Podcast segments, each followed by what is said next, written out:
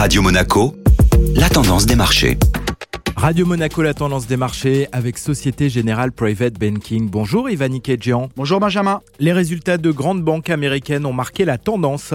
Pour cette fin de semaine, la bourse de New York a été rythmée par de multiples annonces de résultats trimestriels favorables pour les banques américaines. Le géant JP Morgan a publié un bénéfice par action trimestriel en hausse de 35% à 13,5 milliards de dollars, aidé par des revenus en progression grâce à l'acquisition de First Republic. De son côté, Citigroup fait état d'un bénéfice globalement stable grâce à la hausse des frais sur la banque d'investissement. Le bénéfice net a augmenté de 2% à 3,55 milliards de dollars. La banque Wells Fargo a dévoilé des profits meilleurs que prévu avec un bénéfice net ressorti à 5,7 milliards de dollars et des revenus d'intérêt qui ont progressé de 8% avec 13,1 milliards de dollars. À quoi s'attendre cette semaine? Les investisseurs prendront connaissance mardi du dernier chiffre des ventes au détail aux États-Unis et sera un indicateur important pour mesurer les dépenses de consommation et le rythme de croissance de l'économie américaine. Autre élément qui a toute son importance sera dévoilé mercredi avec l'indice des prix à la consommation en zone euro qui permettra aux investisseurs de mesurer l'évolution de l'inflation sur le vieux continent.